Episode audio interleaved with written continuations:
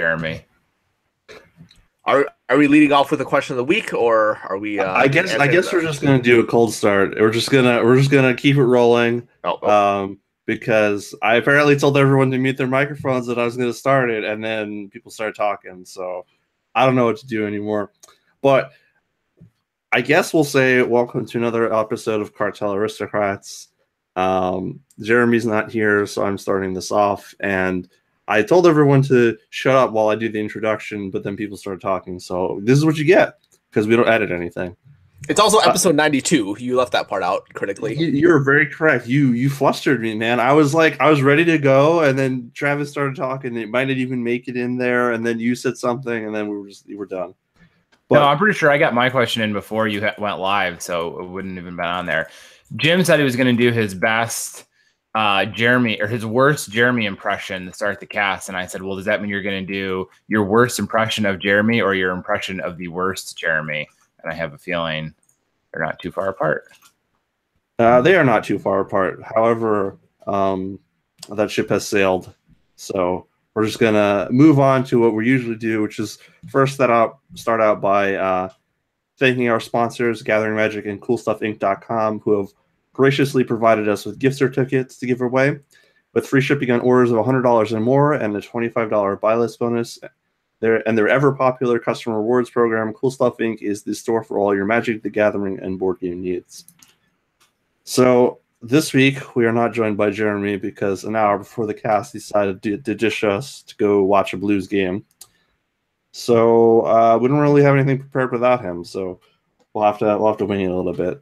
But I'm joined by my best co-hosts. Would you like to introduce yourselves today? No, Okay. Well then we won't do that. I'm Travis Allen. Uh, you'll find me here, MTG Fast Finance, and I write for MTGPrice.com. Ed, how Uh, you doing this week? Good.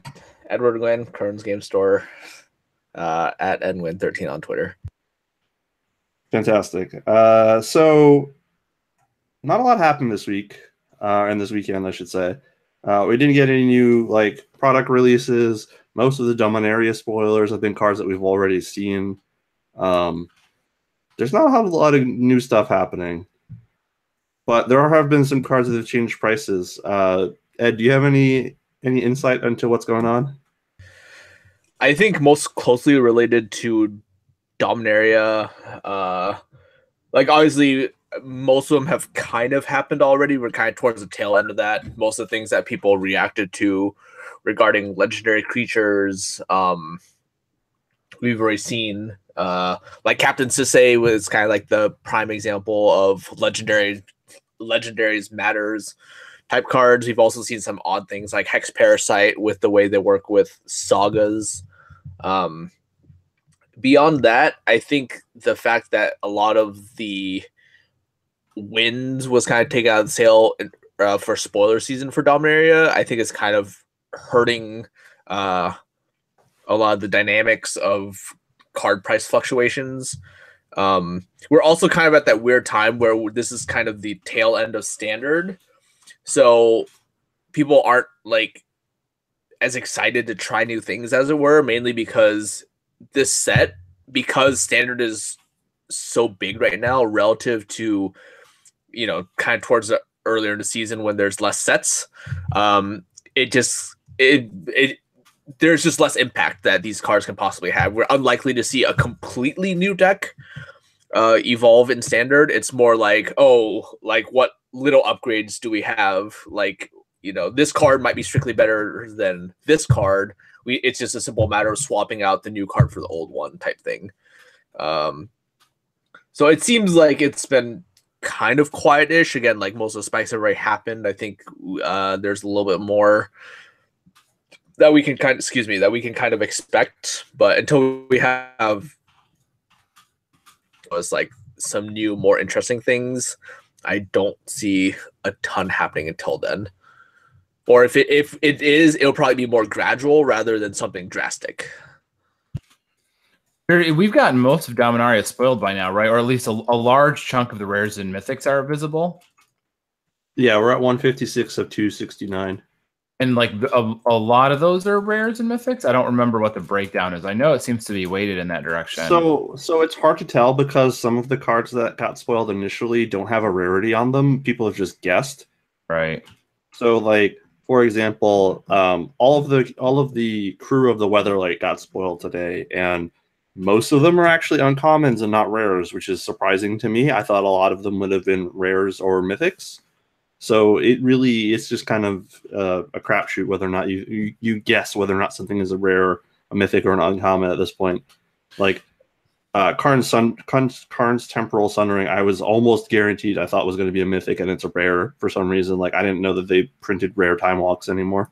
Was it? I thought that was mythic. Are you sure? It is. It is not a mythic. It's a rare. Urza's Ruinous Blast is also a rare, so I'm, I'm guessing that the other legendary sorceries are also going to be rares, but they're they're definitely not mythics. Really? Seems so odd. Um, in any case, I think we'll see a couple more uh, spike possibly in regards to Dominaria as the last handful of like rares and mythics tri- trickle in. Or I should say we might. I don't even know for sure, right? Like it kind of depends. But um, overall, yeah, you saw a lot of the movement's been some of the movement on that stuff has been from the Dominaria leaks.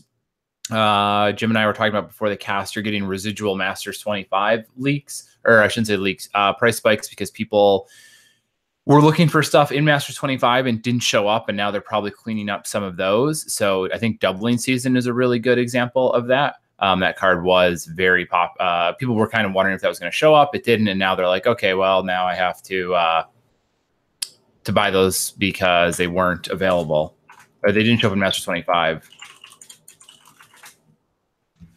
Yeah, there's a lot of casual cards that I think, like especially older ones from like, I guess like pre Alara, like those style cards. There's just not very many of them, so a lot of them are based on their their prices based on their rarity and not necessarily their their play. So uh, things like Greater Auramancy, um, you know, just car- cards, weird niche like commander cards from pre Alara are very hard to come by, which makes them expensive. They're not necessarily very expensive because they're very good. Like Mikokoro is an example of like a card that was like pretty expensive before it got reprinted, and now it's like worth basically nothing because people didn't actually want that many copies of it. It was just really hard to find. So let's uh let's segue into our credit winner of the week since it lines up kind of like where we are on our topic right now. Uh, so our winner this week is Luke McCain. Uh, Luke, send me a message on Facebook or Twitter, and I will get you your $25 gift certificate for coolstuffinc.com. And uh, Luke asks, what are the criminally undervalued EDH staples that should have been picked up now in order to save money later? Um, I almost exclusively at this point play Commander, so I have a lot of different cards. I, we could have an entire cast about that, but I'll try to pick a couple to make it easy. Um, if you have not purchased anything from Masters 25, uh, the first thing I would say is to go buy Cultivates and to go buy Myriad Landscape. Those cards are sub 50 cents right now, I believe, on TCG Player. Just buy a whole crap ton of them and you'll eventually use them. They're cards that you're just going to put in every deck. And at some point in time, they're going to be another a, dollar or two, and you're going to be upset that you didn't have them. Like those are some cheap ones that you could definitely get into right now. And I would not hesitate to do that. I actually bought some myself.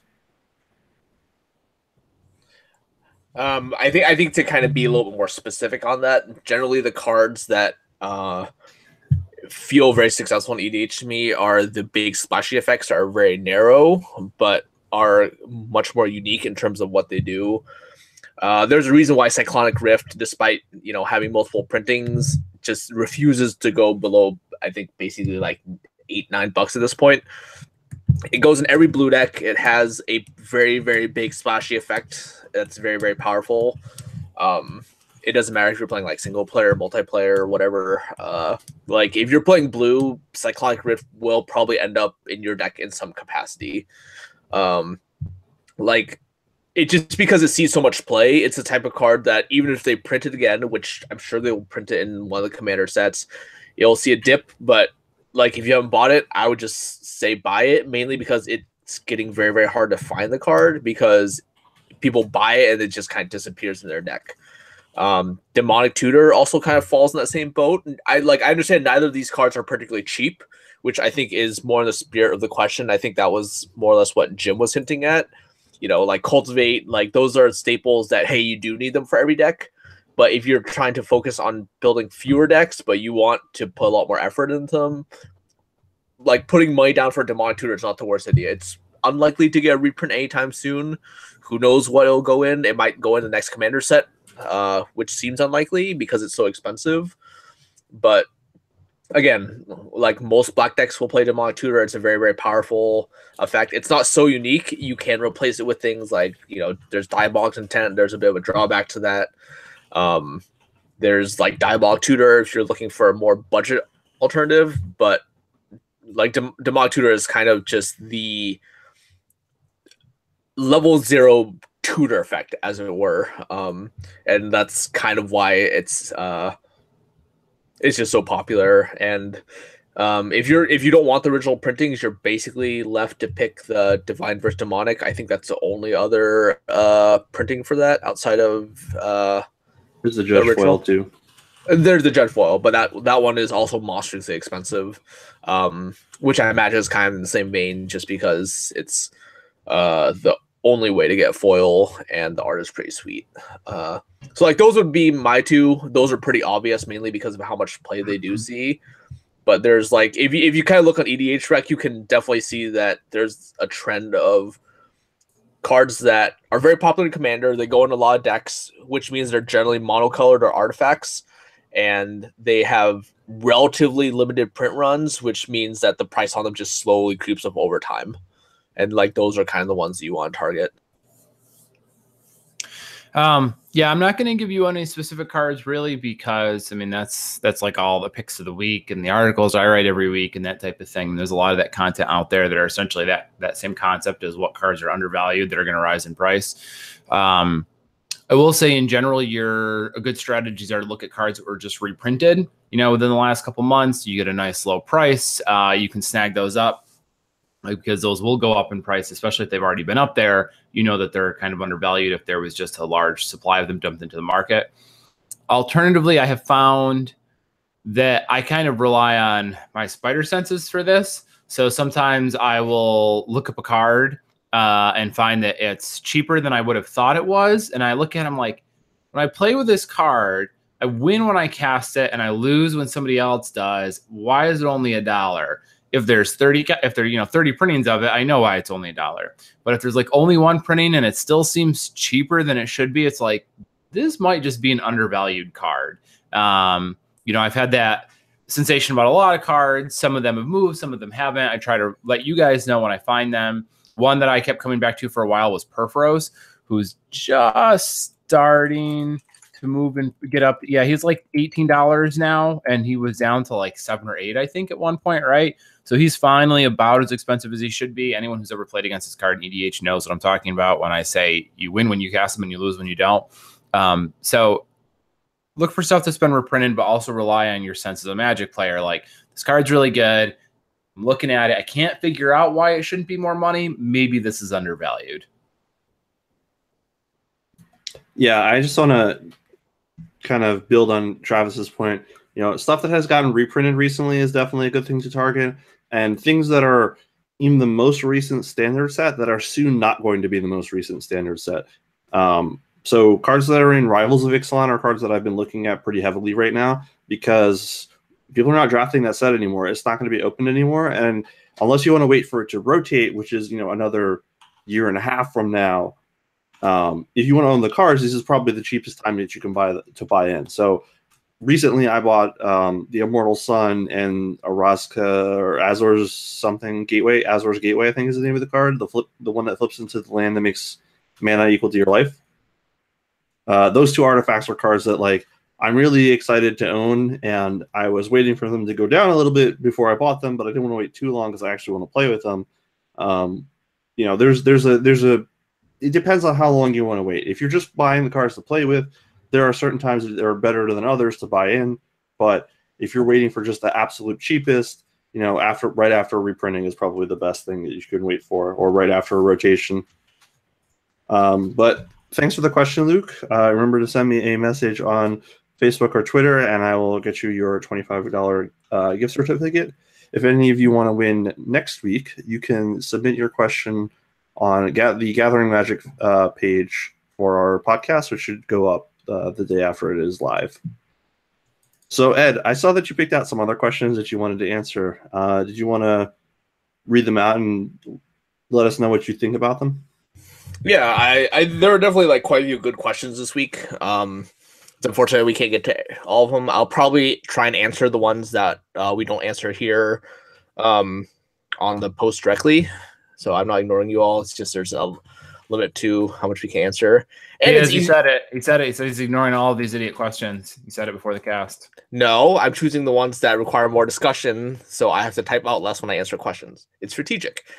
Anyways, um, hey cartel crew, I have a bunch of old sealed magic boxes and was considering selling slash buy listing them towards one uh, big ticket reserve list card such as a beta dual land. I heard someone on the cast at some at one point that recommended this because it's easier to sell one single card rather than multiple boxes. From a magic investment standpoint, do you think this is a good idea? Um, so without having details, I'm wondering what uh, how old these uh, Magic Sealed boxes are. Uh, with Magic Sealed product, the dividing line is roughly around the original Return to Ravnica block. Uh, the print runs went up massively afterwards, uh, and most of the boxes since then have not really gone up drastically in value, whereas the ones before that are all reasonably expensive at this point. Um, so it, it depends on how how the how many of these magic boxes you have and which ones they are. Like if you have a bunch of RTR boxes, selling them is going to be a little bit rough. Uh most vendors are probably not keen on giving you like a large amount, especially if you're trying to sell to them at buy lists. Um I think if I go on eBay right now, I can still find just original return Ravnica block boxes probably in like the 90 to 100 dollar range. Um if you're talking about boxes that are older than that, then you actually do have considerable value. Boxes of Innistrad, of the original Innistrad, are about 270 to 280 ish. Um, if you go older than that, then you have uh, what's even before that? Like boxes of new Phyrexia are probably close to 350. Even Scars of Mirrodin, Mirrodin Besiege are in the 180 to 200 range. Um, so I, I'm not quite sure like exactly what your situation is, but I would just kind of use that as uh just kind of a gauge. If you do have one of the older boxes, there's plenty of demand. I've had no problem selling uh older boxes because a lot of people like to do things like um like do chaos drafts or people like to save uh, and do kind of like these older format drafts that people have m- may missed out on. I know there's a few stores that have asked me if I do have some of these older seal, uh, sealed boxes because they want to do throwback drafts in store. Um, so there's definitely demand out there for them. Uh, it's just kind of what your situation is, and you know specifically like if your goal is just to make money, then you know turning these into beta dual and that's probably the, a relatively painless way but if you do have some of these like rare boxes, you should have no problem selling them for roughly full value. I don't have a lot to add other than that. I agree with Ed. You know, if it's Return to Ravnica or newer, um, especially like Khans of Tarkir newer, it's not that really exciting just get rid of it. it. takes up space in your house. Might as well convert it into something cool. Uh, if it's like Future Sight or some of the older stuff, that gets a lot more appealing. I would say conceptually look at the box and think, does this box have value because of the cards contained within it, or because it's really old and you can't get more sealed boxes? It doesn't matter they could keep reprinting cards from Future Sight and the set value will go down, but having sealed Future Sight boxes is still pretty cool because they're so old and there's so few of them around anymore. That is not going to be the true of Khans of Tarkir for a very, very long time, if ever. So the, essentially the value of a sealed box has to the the value of existing as a sealed box has to exceed the value of the cards inside before it becomes worth holding on to. And most stuff is, you know, what was Return the Ravnica? Was that 2011 or something like that? So, like, basically, if it was printed 13. in the last 13, so it's printed in the last five years, don't bother. Get rid of it, I mean. Yeah, I'm kind of on the same boat as Travis. I think it would, if it's just taking up too much, like depends on how much you have. But if you have like a whole closet of sealed product, like do you do you need that space? Would you rather have that space? Because like obviously, a one dual is way way way way way way smaller. So if you need help, some help cleaning up, and you just want to get rid of these boxes, I don't think that turning into a dual is a terrible thing. Um, obviously, like I said, the older boxes will go up over time, but that's just because of the rarity and uh, the value of the draft format like or like original triple innistrad was you know like a lot of people kind of hail that as like the best draft format of all time. Um you know and realistically if you've ever opened up a draft a draft a pack of innistrad it sucks pretty bad. Like yes you can hit Liliana Veil and snapcaster but like for paying like 10 plus dollars for a booster pack your your rate of missing is like pretty high. Um like obviously those are the two chase mythics uh, from the original Innistrad, but I think if I pull up uh, the set here, I mean, uh, if you're gonna if you want to spend ten dollars to get a tree of redemption, why don't you just buy a Masters twenty five pack? There you go. Uh, you can do that as well. Um, pulling up the original set list, like in things that actually cover the cost of the pack, you're basically on Balefire Dragon, which is a mythic. Um, beyond that, like you have like things like parallel lives, you have the um coming to play check lands, but none of those will basically make your money back on the pack. Like a lot of the value of of uh, the original Innistrad is is just such a fun draft format.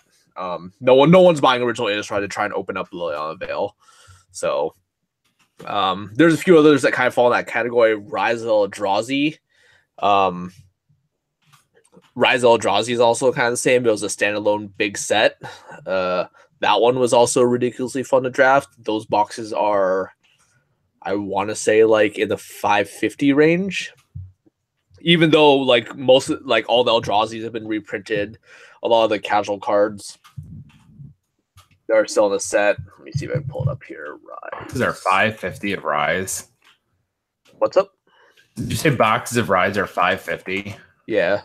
Oh, I, I mean bad. that one, I, that one is quite old in terms of, um, but the EV on the box is pretty high. You have like the three Eldrazi's. You have so many cards at common and uncommon. Like you have Inquisition at uncommon and Ancient Stirrings at common. Like those cards are like four to five dollars each. Yeah, at least.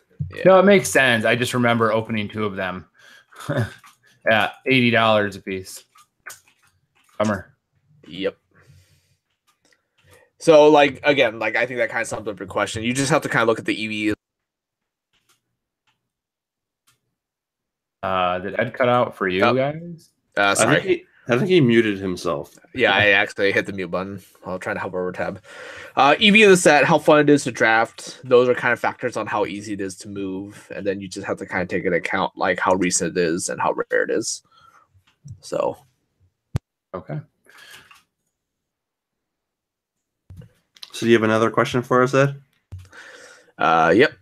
Uh, you guys often pick inventions and often talk down the invocations, but how do you feel about the expeditions?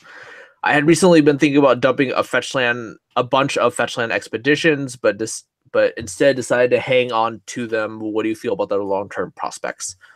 Uh, someone at GP Madrid about a month ago actually asked me the exact same thing, and this was kind of before uh, all the masterpieces started to disappear from the internet. Is a trend that has kind of been the norm for the past like week and a half or so at this point. Um, I, I think we've we've more or less touched on this before. Um, uh, people uh, people kind of fall into like two different schools of thought in terms of fetchlands. Like, uh, there's a lot of people who stick to original print runs. So at this point, that means Zendikar and Onslaught. Um, whereas the fetch lands are kind of like the more recent thing.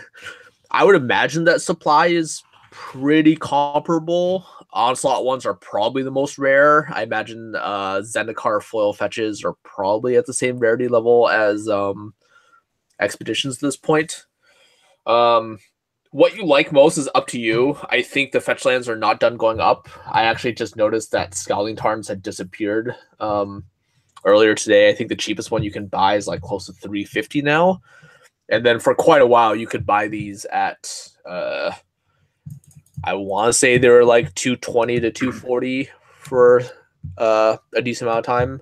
Scalding Tarns got even lower than that, didn't they? Weren't they like 175 or something? I, I think that I think there's kind of a period where they were down like below 200. Yeah. Um, and it, I, I think that just goes to show like people like how people really like shiny foily things, even if it's purely for aesthetics. Um, if people are wondering if people are actually buying these things at the inflated prices post buyout, um, I think people still have. I've had no problems moving uh, them at higher price points. If anything, it's actually caused the rate at which people buy them to accelerate, mainly because people seem to be on the bandwagon um, that they don't want they don't want to get punished again. So it's actually encouraging more people to buy and like finish the sets they need. Or I only need one fetch land left for my deck. I might as well buy it now. Um, I definitely have had no problems moving them uh, post spike. Uh, mainly because people like shiny things, even if it's functionally identical to a reprint that you can buy in, you know, Modern Masters 2017 or a Khans of Tarkir.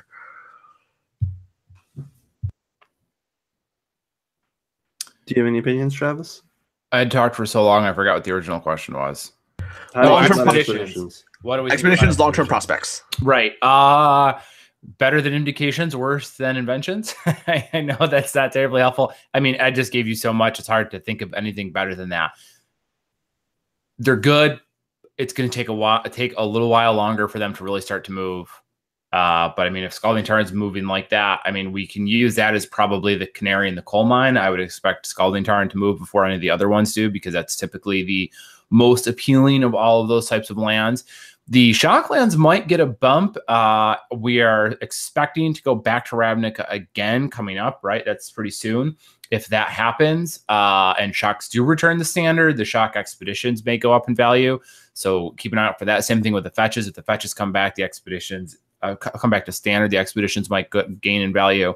Um, essentially, they're pretty decent. I would expect there to be gains over the long term. I don't think you're going to lose money at this point, but they're probably I don't know if the rate of return is going to be there, um, especially you know the opportunity cost compared to some of the other stuff because that buy-in is pretty steep on these guys. But you know, owning them, owning them isn't going to hurt, I guess. Uh, I don't think you're going to lose any money. So there you go. That's my thought on it. Yeah, I'm kind of in agreement with Travis here. I wouldn't buy them if I unless if I if I only if unless I was going to play with them or if I wanted them for some reason if I was collecting them. Um, I bought mine a lot of mine a long time ago. I've thought about selling them, but it never really seemed worth it because they just keep going up slowly. They're kind of like a modern day reserve list card where like even if these get reprinted as another like in, in masterpiece at some point in time, which we don't even know if they're ever going to do them again. They said that they could, but there's no indication to say that they're going to soon. Uh, I feel like if they were going to, Dominaria would have been set that did it, but there's no indication that they're even going to reprint those cards, and they're probably not going to be with the same art. So like, chances are, if anyone really really likes any of these cards, there's not going to be a better version of it. You're not going to lose money on it. If you want to hold on to it, you can hold on to it forever. That being said, I don't recommend buying into them with that intention of holding on to them forever because you could just make more money by buying something else that moves faster. Yeah, they're probably fine as a I wish I owned these and I wonder if I should feel bad about having them. Like then you're okay, but not as a I want something to invest in. That's that's a much worse choice. Yeah, I agree. And I don't actually like the phrasing of this question where like we necessarily talk down the invocations. I don't think that all of them are particularly bad. I just think that the the good ones are much thinner. Like there's a lot less of them that are good than there are of uh, artifacts and lands, as it turns out. Yeah, eh, eh, right. It's not hard to identify that all the fetch lands are good, right? Like there's never going to be a better land that's printed than a fetch land. Um, you know, shocks are, you know, they probably they obviously can't do masterpiece dual lands. Um, so basically, masterpiece shocklands are kind of like the next best thing, but invocations they're like they're actually just so hit or miss. Yeah, I don't know how like they decided to divert and also forcible needed to be an invocation. Like there was just there's just so drastic like drastic playability differences in the two of them. Well, at least the nice thing about the uh, expeditions is that you know they're essentially always going to be useful, right? Like those lands are, are good cards that people will want to play with. The same is not true for the invocations. That's very true. It's very true. All right, uh, Ed, did you have any other questions that you thought were good and you want to answer on the cast? Uh, I think those were like the two big ones uh, that require that, weren't the most discussion. Uh, the rest of them I can you know answer reasonably quickly, and I'll just um, I think there was one other one if I can find it here that was uh, here we go. Uh, uh, what is each of your own opinions on the recent attention original dual lands have seen? I understand that this topic has been covered extensively. However, it may be worth revisiting. Do you feel they're set for a more permanent price correction, or is this recent attention more or less an artificial flash in the pan? Uh, thank you for sharing each of your perspectives. I really enjoy your casts. Uh, thank you, Grant. Um, so I think the most critical points and the uncertainty going forward is how much legacy do we continue to see in the future? This year, I think, was kind of an abnormally good year for legacy compared to the past few years, mainly because Wizards has committed to oh, Master, uh, the 25th year of Magic, we're going to do a team pro tour. The first time they've done this since I think 2006. So it's uh first time in 12 years they've done that and one of the aspects of the team pro tour is a legacy component. And as such they've kind of trickled that down to the grand prix level where you have many team constructed grand prix that have been happening with reasonable regularity um and i think that's caused definitely an uptick in the amount of people who need dual lands. Um you know whether you know some of these people are just buying duels because they hey i have a grand prix in four months. Like now now's my time to buy like you know the last duels i need. Um there's definitely been a huge uptick in demand for dual lands compared to the past years and i think that's just kind of accelerated their price growth. Um i would definitely not say this is an artificial flash in the pan but it's not unreasonable that we look back at this time next year and we do say, oh, 2018 was just an exceptionally good year for Legacy and for dual lands. But if they don't continue to have these team events, which it looks like they might be trending in that direction, because I think after the Pro Tour in uh, Pro Tour 25 in August or whatever, there's actually relatively few team Grand Prix scheduled compared to how many there were before the um, the Pro Tour. Uh, that being said, some because it's no secret that dual lands are probably like the single uh, best thing you can be buying in Magic if you're looking at it from an investment perspective. It's unlikely that people who are already spending as much money in duels as they are are willing to take a significant hit um, when selling them back. Uh, the buy lists have done nothing but gone up on them, which indicates indicates that vendors have a very hard time keeping them in stock. And if you look on the groups like the high end um, groups on Facebook or Sick Deals or whatever, there's just less and less dual lands available, which means that people are actually holding onto their dual lands, and a lot of these vendors are having a harder and harder time being able to replenish their stock.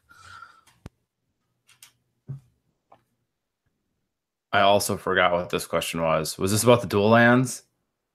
Uh, what? Uh, how do we feel about the recent attention original dual lands have seen? And Oh. yeah, and is this a uh, permanent price correction or is this uh, kind of a flash in the pan?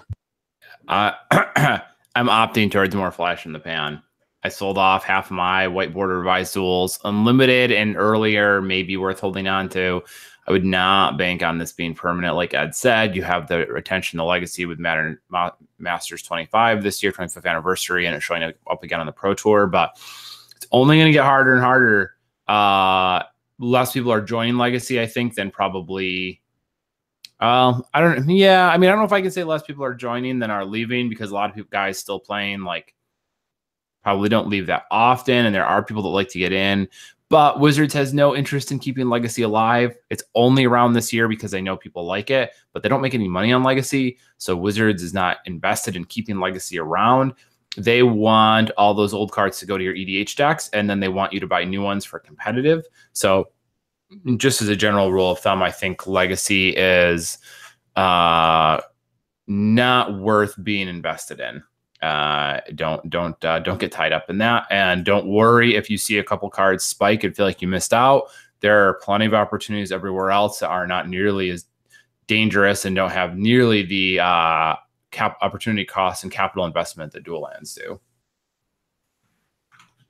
So i disagree with travis. I think that if the dual lands were really just the flash in the pan kind of thing, we wouldn't see as much growth in the other cards. Or if it was a like an intentional buyout, for example, or like a concerted effort to increase the price of duels. But looking at the other reserve list cards that are very popular in Legacy, like Mox Diamond and Lion's Eye Diamond, like those cards are also still going up. They're seeing all time highs. I'm, I'm sure City of Traitors. I don't have the numbers in front of me, but I'm sure City of Traitors is also quite expensive. I'm not sure that people are going to sell their cards. Like the only way that these get cheaper is if people sell them. And yes, there's an increased amount of demand right now because of all those team events, but I don't think that if they just have slightly less team events next year, that people are just going to like off and sell their decks. Like there are too many cards in the reserve list now that are just that just keep going up and up. That I feel like this is just the natural progression of things. Like Gaea's Cradle is also really expensive, and seeing its all time high. Like a, a playset of those was like a thousand dollars now. Like that wasn't even true like two years ago. Like I bought too many of them, and now I, I'm probably going to sell them. But I don't, I don't feel like this is going to be a, a price correction. Like I don't think that you know, six or nine months from now they're going to be less than they are today. I mean, like, I just don't see that happening. It doesn't have to be even six months or nine months from now. Those prices tend to move pretty slowly. But you also named like six of the best cards in the format, right? Like Lion's Eye Diamond, City of Traitors, and Gaea's Cradle, and those uh, and I mean, I guess City Traitors doesn't. Gaea's Cradle is definitely from EDH, not from Legacy. Um, so, but again, so like you have like play elves in Legacy, you need four. Yeah, but I mean, like, how many people are playing that card in EDH versus Legacy? I mean, you know, there's a couple hundred people in the country playing elves, maybe, uh, versus every person with a green EDH deck wants a copy of Cradle. The numbers are incomparable. Um, so I mean, like like I said, you'll see some of the cards spike, but overall, most of Legacy has gotten cheaper, right? Like aside from a couple of the reserve list staples. I think it basically the, the price of the deck has moved into reserve list cards. Is like, you know, Force of Will, Karakas, Sneak Attack, Show and Tell. As all those cards get reprinted, the the money just moves to a different spot. Like Flusterstorm also got reprinted recently. Like most of the expensive cards, Thalia was in the last Master set. You know, all Aether Vial, like all of these cards that were expensive are now th- those those prices are just getting transferred somewhere else. And the decks I don't think really have changed in price that much. It's just the the really expensive cards got even more expensive, and the moderately expensive cards that could get reprinted are now less expensive. I guess I don't have the price values of legacy decks over time to really compare at the moment, so we'll just have to to wonder, I suppose. Leave this for another day. So somebody can go write an article about it.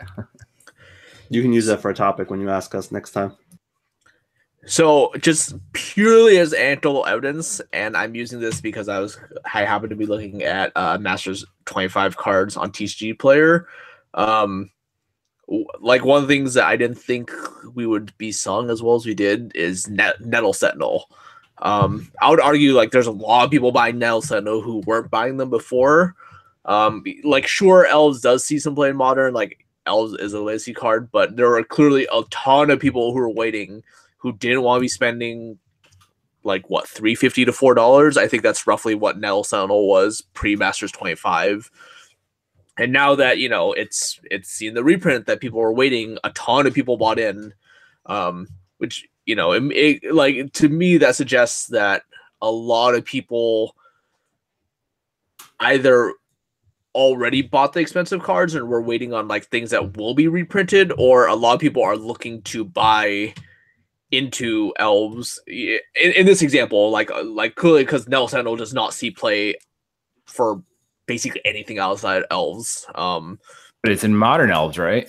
It is in modern elves. It's uh, also in pauper elves, which is a little throws oh, a little bit of a problem into that. Okay, fair, fair. So that that might be a, another point as well. Um, but I, I think it's just very interesting, kind of like the fact that like the masters sets and kind of by extension of what Jim had said, right? Um, almost everything that was previously inaccessible in modern, if you think, has at one point been available due to the master sets, and then it's we've seen most of them actually rebound, which suggests that there is a lot of organic demand. Because when we looked at the original iteration of modern, you know, I I definitely remember times when you know it like uh, uh modern staples being bought out was a weekly occurrence. Um, mainly that that was la- largely due to the infancy of modern. That was before cards were readily available.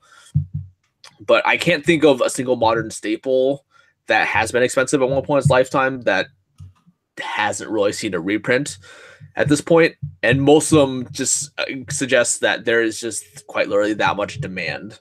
So, and I think kind of by extension, the dual lands are kind of the pinnacle of that. It's they're basically the most expensive things that do see a lot of competitive play that just haven't been reprinted yet. And reserve list cards are kind of the bigger subset um, bigger subset. That doesn't make sense. A bigger category of those cards. Um, and I think like I, I, I just think there's just too much demand. I think even if people decide that you know I don't want to keep my legacy deck, I think the number of people who are buying into legacy, it's kind of hard to tell how many people actually are. But I think there's just enough people that will always want to be buying the legacy that dual lands probably will just always be trending upward in price. It's just a matter of it's trending upwards in price very quickly, like right now, or it just gets it trends upwards a little bit more slowly over a longer period of time. Weren't revised duels trending down for like three years? I think they're relatively stable. I think uh, from like 2015 through 2017. Hmm. So some, someone feel free to correct me, mention in the comments, like tweet at me or something. I I do want to say that they were relatively stable because demand was like I think demand's just kind of always there. Even even even if you're not looking at legacy, you're looking at like EDH or whatever. Um, but I don't I I don't seem to recall the duels actually getting cheaper. Well, I mean, it depends on what you count as cheaper. Tropical Island from 2014 to 2016, about a two year span, dropped about a hundred dollars. Uh, let's see, volcanic, underground sea, plateau. What did plateau do?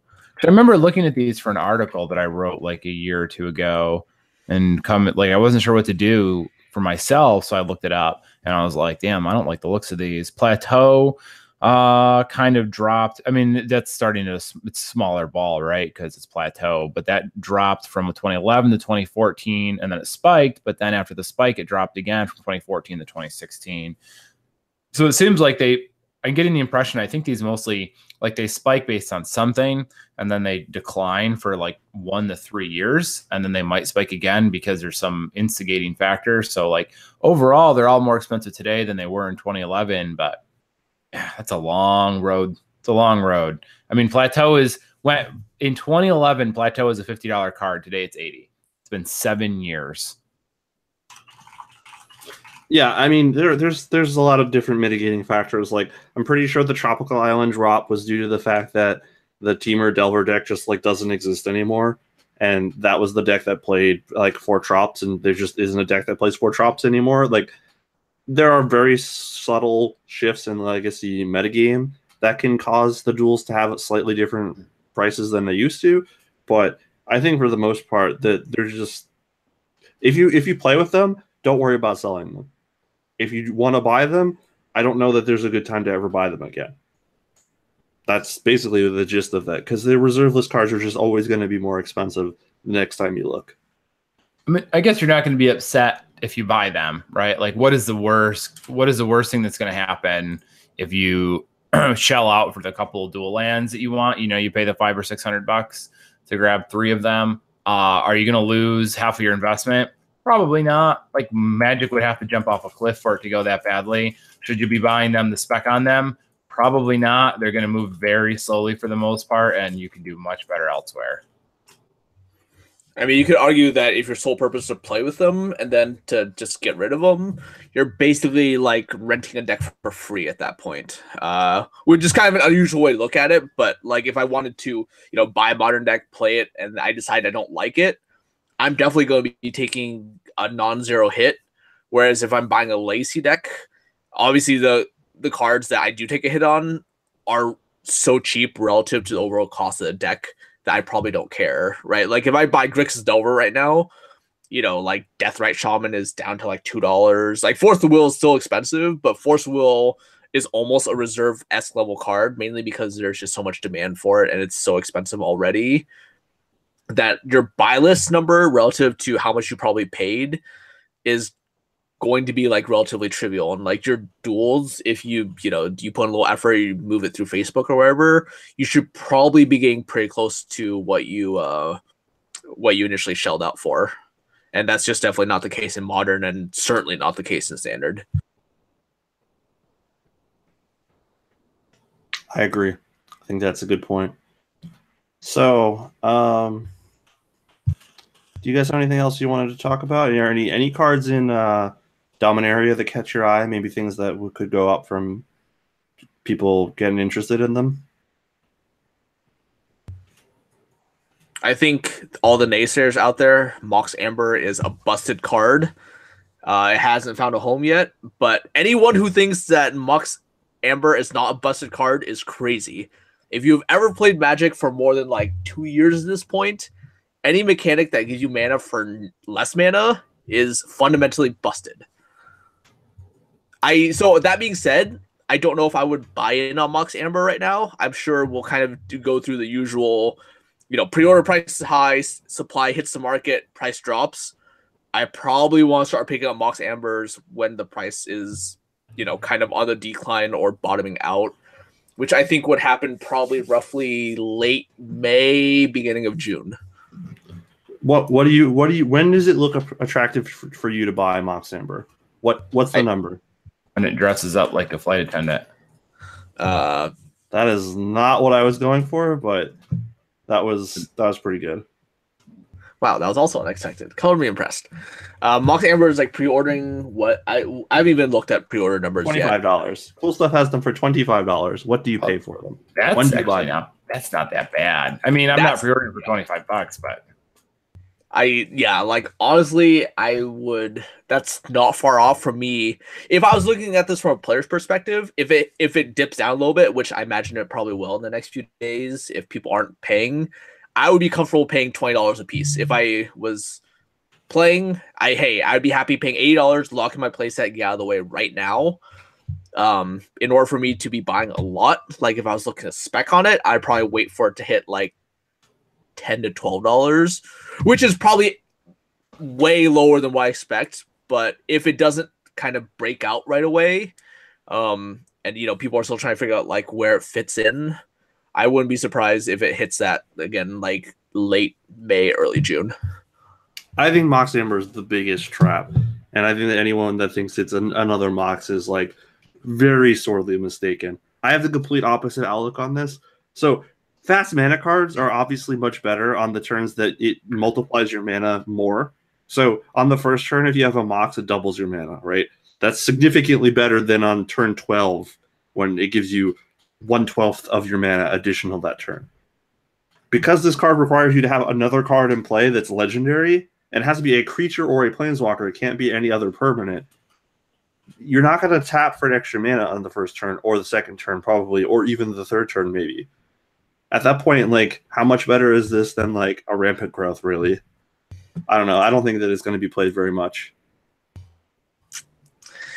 I remember the exact about Mox Opal, and we know, and we all know how that turned out. To be fair, I didn't play when Mox Opal came out, so I don't know how people reacted to it then. I will say though that there are not a lot of zero mana legendary creatures or planeswalkers that have a color compared to zero or one mana artifacts. Like I'm pretty sure that like Isamaru got bought out because it's like randomly a one mana legendary creature that you can play with the Mox to make mana, but like that doesn't make it good. Like if you play two Savannah Lions on the first turn, it doesn't really do anything.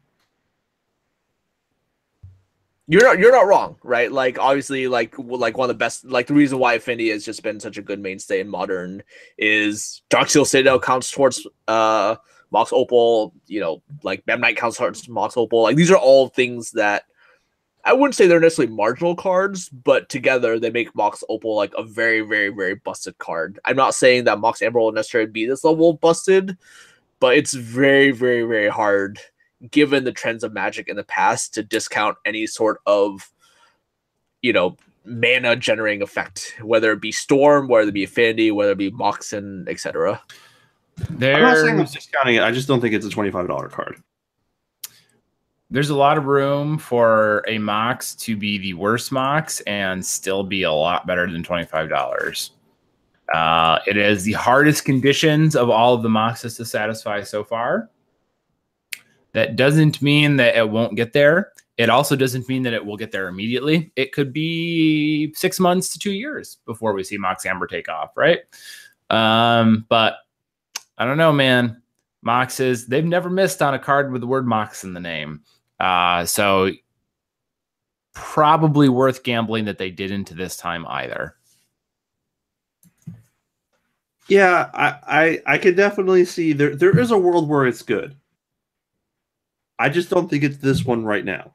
There could be other cards that spoiled that make it better, and there could be cards that are in sets in the next six to twelve months that make it better. But right now, I don't see, I don't see it being the card where I'm rushing out to pre-order, especially if you just play standard. Like I don't think that this card's going to be played in standard. I don't think that there's enough cards in the card pool for it to be good.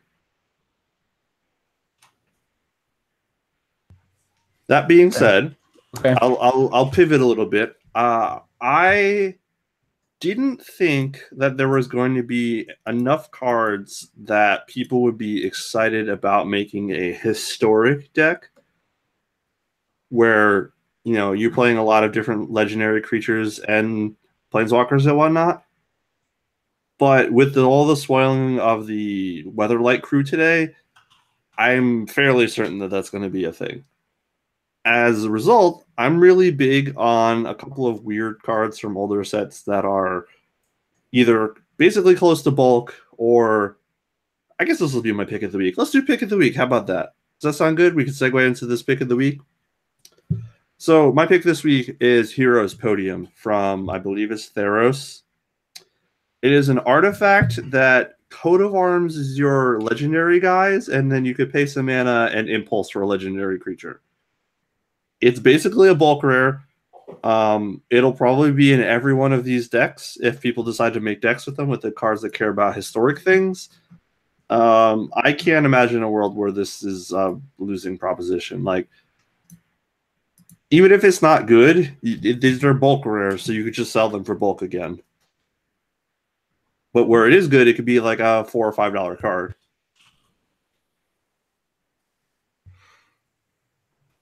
Okay. Uh, uh, good, good set of questions, by the way. I, I think this is the first time where we actually like disagreed on things in the cast, as opposed to everyone just kind of agreeing with me, which seems to be the general trend of casts. I don't know why you guys agree with me. I don't know why people out there listen to me and agree with me, but people do.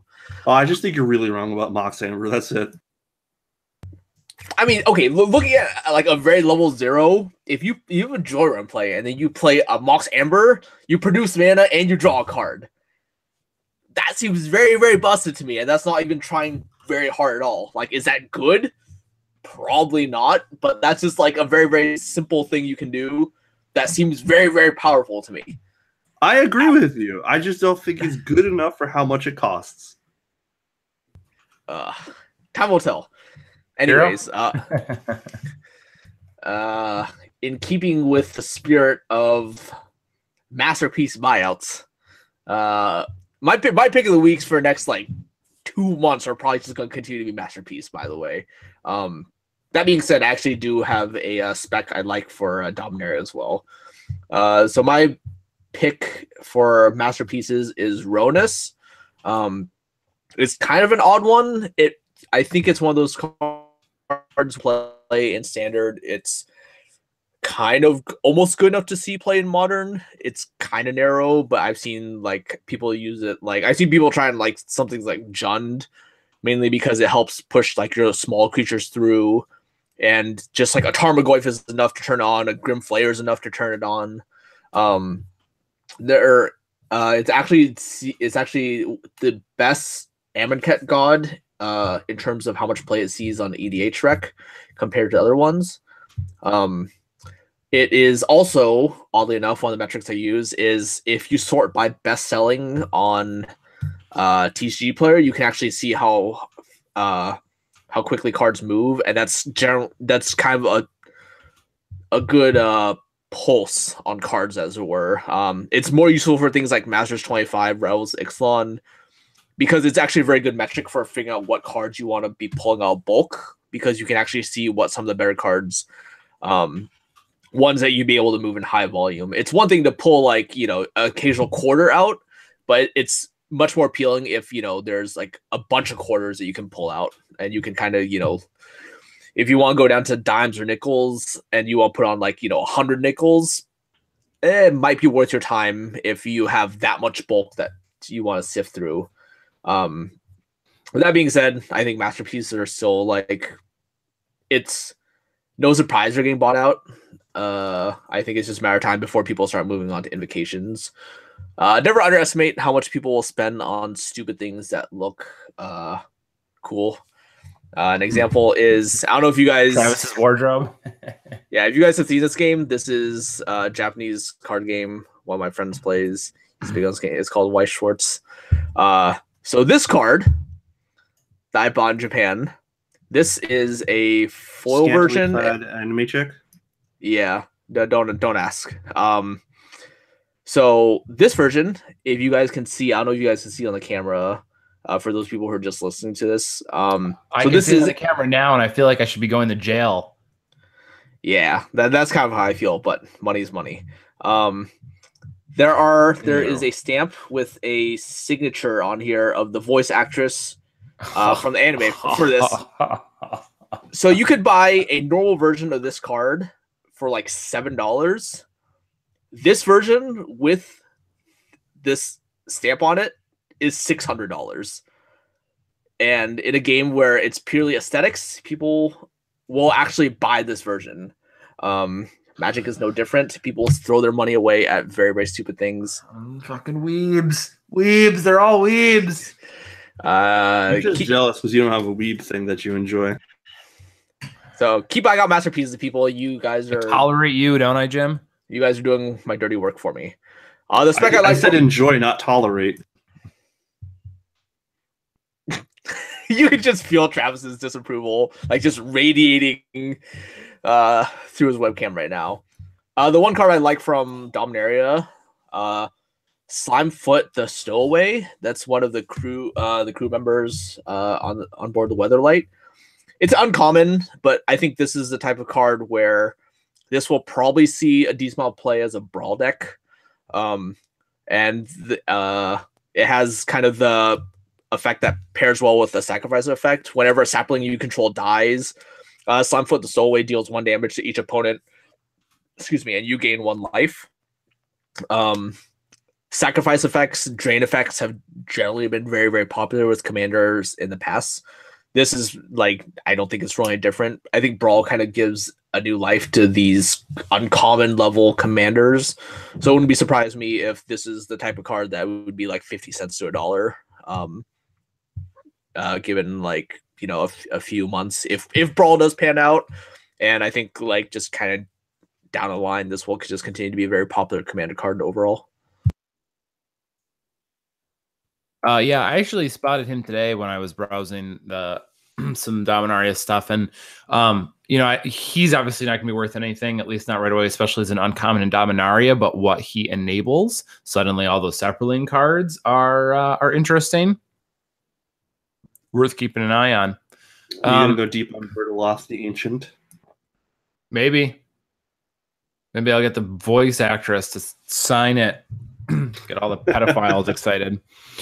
Um, so I guess this week I'm going to toss out Cryptolith, right? Um, this is the two mana green enchantment from Shadows over Innistrad. Turns all of your creatures into birds of paradise. It's really cool in EDH actually, and um, awesome in uh, like my Sidisi deck, especially when you get Mesmeric Orb going. Oh, some spicy stuff. But uh, non foils are up to. Keep in mind, this is a rare from Shadows of Innistrad, so fairly new. Non foil is up to like two fifty, almost three bucks, but supply's a little deep there. But foil copies there are not a lot of foil copies of Cryptolith, Cryptolith Rites left around. You can snag them at four to five bucks. Probably a real easy double up to 10, possibly even 15. And it's new enough that you're good for probably at least a year or two on a reprint.